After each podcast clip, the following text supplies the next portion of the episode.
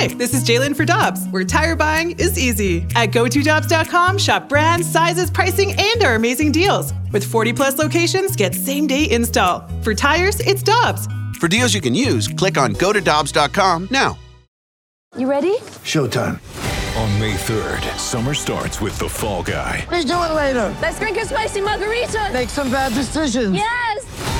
Audiences are falling in love with the most entertaining film of the year. Fall guy. Fall Guy. Fall guy. That's what the poster said. See Ryan Gosling and Emily Blunt in the movie critics say exists to make you happy. Trying to make it out? Nope. Because I don't either. It's not what I'm into right now. What are you into? Talking. Yeah. The Fall Guy. Only in theaters May 3rd. Rated PG-13. It's time for Curbside. He shoots, they score! With the voice of the Blues, Chris Kerber. They score! By Randall's, St. Louis's number one liquor store. Visit shoprandalls.com. The St. Louis Blues take on the Toronto Maple Leafs tonight at Enterprise Center. 6 o'clock pregame, 7 o'clock faceoff with Curbs and Joey here on 101 ESPN. And the voice of the Blues, Chris Kerber, is with us now on the Brown and Crouppen Celebrity Line. I trust that Christmas was good, sir. How are you?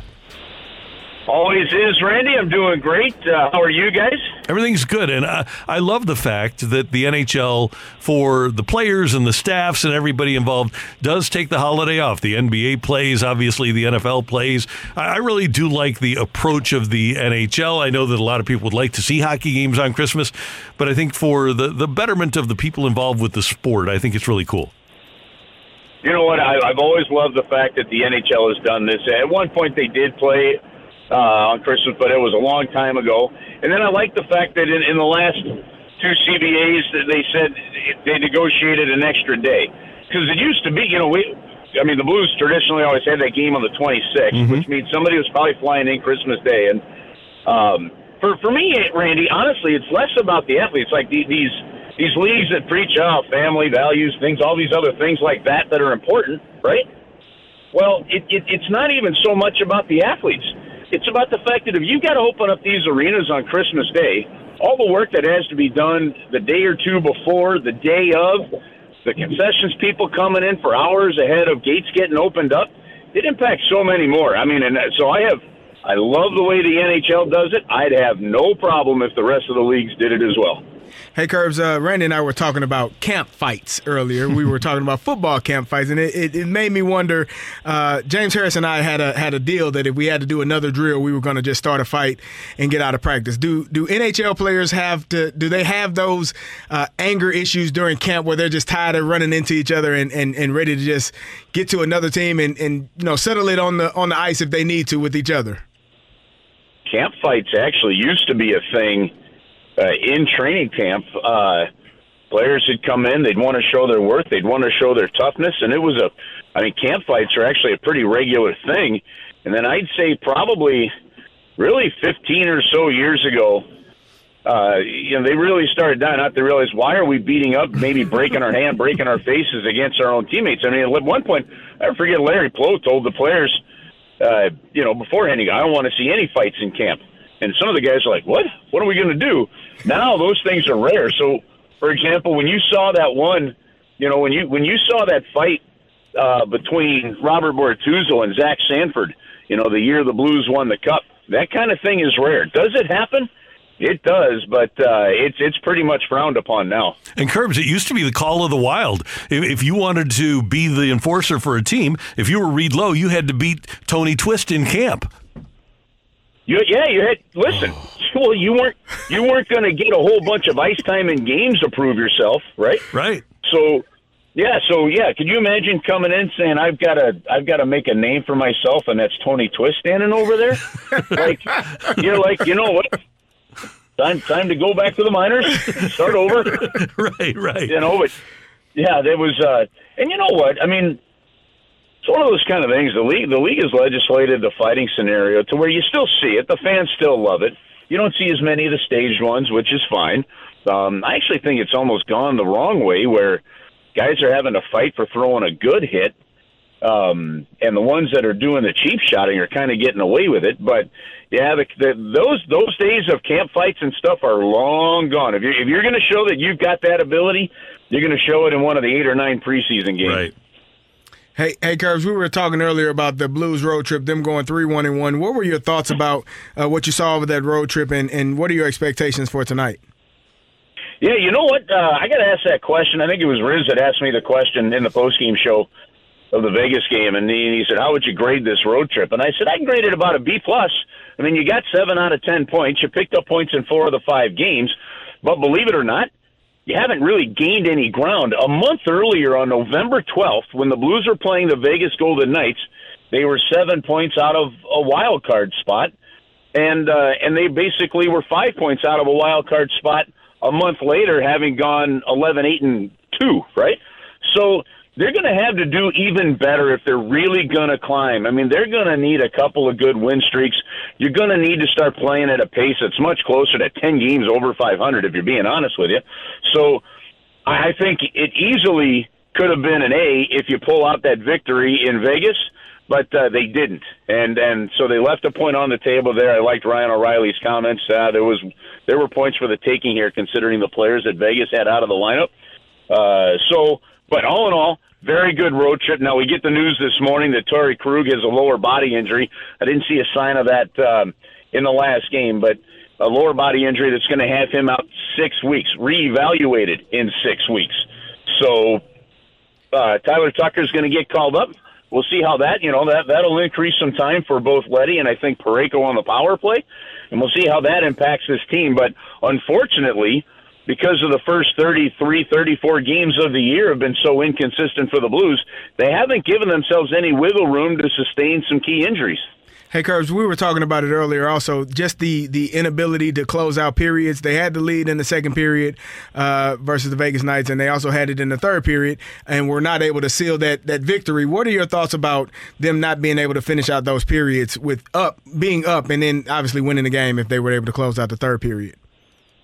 Kerry, for me, uh, the, the third period is a little bit bad luck. It was a just a crappy call on a hook. Like in just the, the National Hockey League's continued uh, just inconsistency of the of the officiating blows my mind sometimes. But um, so uh, the, the third period goal given up. Ah, look, it's going to happen. I mean, it's it's unfortunate, but they had just pulled their goalie. They got the extra guy on yeah, coaches will look and say this guy could have done this guy, this guy could have done that. I think sometimes you know you're a good team like Vegas, you're going to get some breaks. So that that part didn't bother me so much, but th- th- there was an interesting sequence that happened in the game that to me is a little bit of a microcosm of this Blues season. There was a shift. Robert Thomas had the puck in the offensive zone in the corner. Three Vegas Golden Knights surrounded him. Vladimir Tarasenko was kind of hovering out in the face-off circle, and Pavel Buchnevich was a little higher in the zone, hadn't gotten in there yet. Robert tried to hold on to that puck. He needed one, if not both those guys, to get in there and help win it, and they didn't get there. Vegas breaks out of it. They chip the puck out of the zone. They end up scoring on this play. And if you look at when the goal is scored, you see right as the goal is scored, Vladimir Tarasenko, who really could be one of your best skaters, right? Just getting back into the mix of it. And I looked at that and I thought, okay, not enough support along the wall, didn't win the puck battle, and then the player's not back checking hard enough to help defend the play once that puck is coming out. And it ends up in your net. Those are the kind of plays that have been burning the Blues pretty much all season long. Now, the ironic part of that is Vladimir Tarasenko has a terrific game offensively with three points. Thomas scored like like that same grouping of guys scored some important goals and made some important plays. But that's why. But you you look at that whole picture there, and it encapsulates it encapsulates pretty much the entire team play this year. Not making the right smart play sometimes is costing you goals, yet you have enough offensive ability to keep games close and maybe score three or four a game. And as Craig Berube said afterwards, we scored enough goals to win the game. To me, they're going to have to clean up those other mistakes uh, you, you know, they've got a chance to get the puck out of the zone. Levo lifts it up off the glass, but not enough to get it out of the zone. Boom, it ends up in your net. If they don't clean up those types of plays, they're going to be chasing games for quite a while, and and that to me is part of the problem. So that it's it's less about kind of the end of the period part for me. Is it still what's costing you at the end of the periods is the same thing that's kind of costing you at times in the middle and at the beginning of a period. Hey, Curbs, one more thing. Who among the Blues that's healthy do you think could step up and be a power play quarterback? You mentioned Colton Parayko. Uh, who do you think has the best ice vision and ability to set things up and, and settle things down while the Blues are on the power play with Krug out? Well, we're about to go in and watch practice, so we'll find out in a real hurry here um, who that's going to be. To me, it's it, to me that that Krug time shifts over to Nick Leddy, and it shifts over to uh, and it shifts over to Colton Parayko. I listen. I, I really believe it's.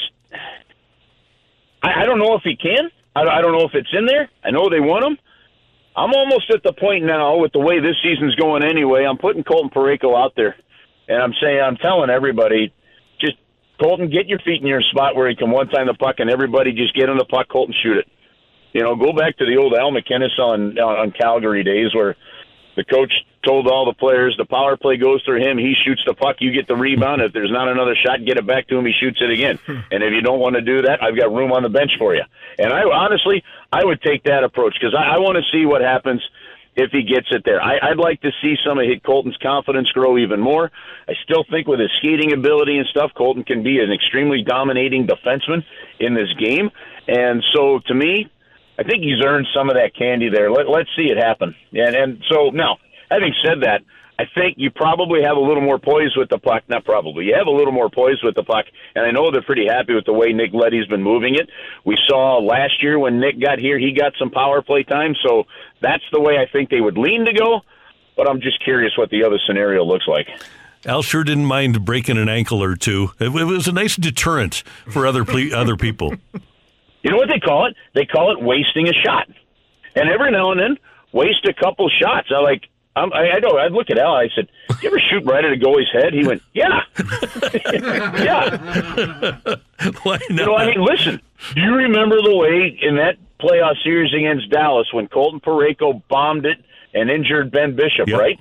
And then it was just a few minutes after that, Sammy Blais takes a slap shot from the left circle that Ben Bishop's going to stop in his sleep most times, and it goes in, right? Yeah. I mean, there's there's value to that. He's got it. He one he's got to use it more, and he has been shooting more, which is good. They've been telling him for eight years to do that. Okay, so this this really comes down to the player and the mentality of doing it, right?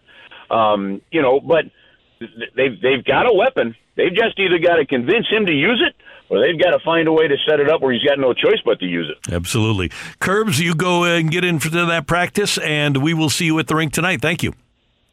All right, guys, have an awesome week and uh, happy holidays again. Same to you. Take care. Hi, this is Chris Howard, host of Plugged In with Chris Howard. University of Michigan QB J.J. McCarthy makes bold predictions but doesn't fulfill them, and Ohio State kicker Noah Ruggles misses an opportunity to etch his name in Buckeye lore. Fans love their teams and the players, that is, until they don't. When it comes to finger pointing, you'll find no greater antagonist than the fan. Why? Because it means more to them, or so they believe. As a former player, nothing angers me more than armchair Charlies accusing the teams of overlooking opponents or blaming players for providing bulletin board material. But leading up to the game, the fan is the one talking the most, boasting the most. When the team is winning, it's a lot of we talk. But when the team loses, it turns into they lost. You will never know what those moments feel like because you didn't put in the work to earn those feelings from those moments. That's the great thing about being part of a team. You win as a team, you lose as a team. We cry, we console our brother. We don't point the finger, we go back to work, back to the early morning workouts, the hill sprints, back to the bloody noses and broken bones. Why? Because it really means more to us. Hi, this is Chris Howard, host of Plugged In with Chris Howard. BetOnline.net is your number one source for sports betting info, stats, news, and analysis. Get the latest odds and trends for every professional and amateur league out there. From football to basketball to soccer and esports, we've got it all at BetOnline.net. And if you love sports podcasts, you can find those at BetOnline as well. We're always the fastest and easiest way to get your betting fix. And don't forget BetOnline for NHL, MMA, boxing, and golf. Head to the website today or use your mobile device to learn more. BetOnline, where the game starts. With one of the best savings rates in America, banking with Capital One is the easiest decision in the history of decisions. Even easier than choosing Slash to be in your band. Next up for lead guitar. You're in. Cool. yep, even easier than that. And with no fees or minimums on checking and savings accounts, is it even a decision? That's banking reimagined. What's in your wallet? Terms apply. See CapitalOne.com slash bank for details. Capital One and a member FDIC.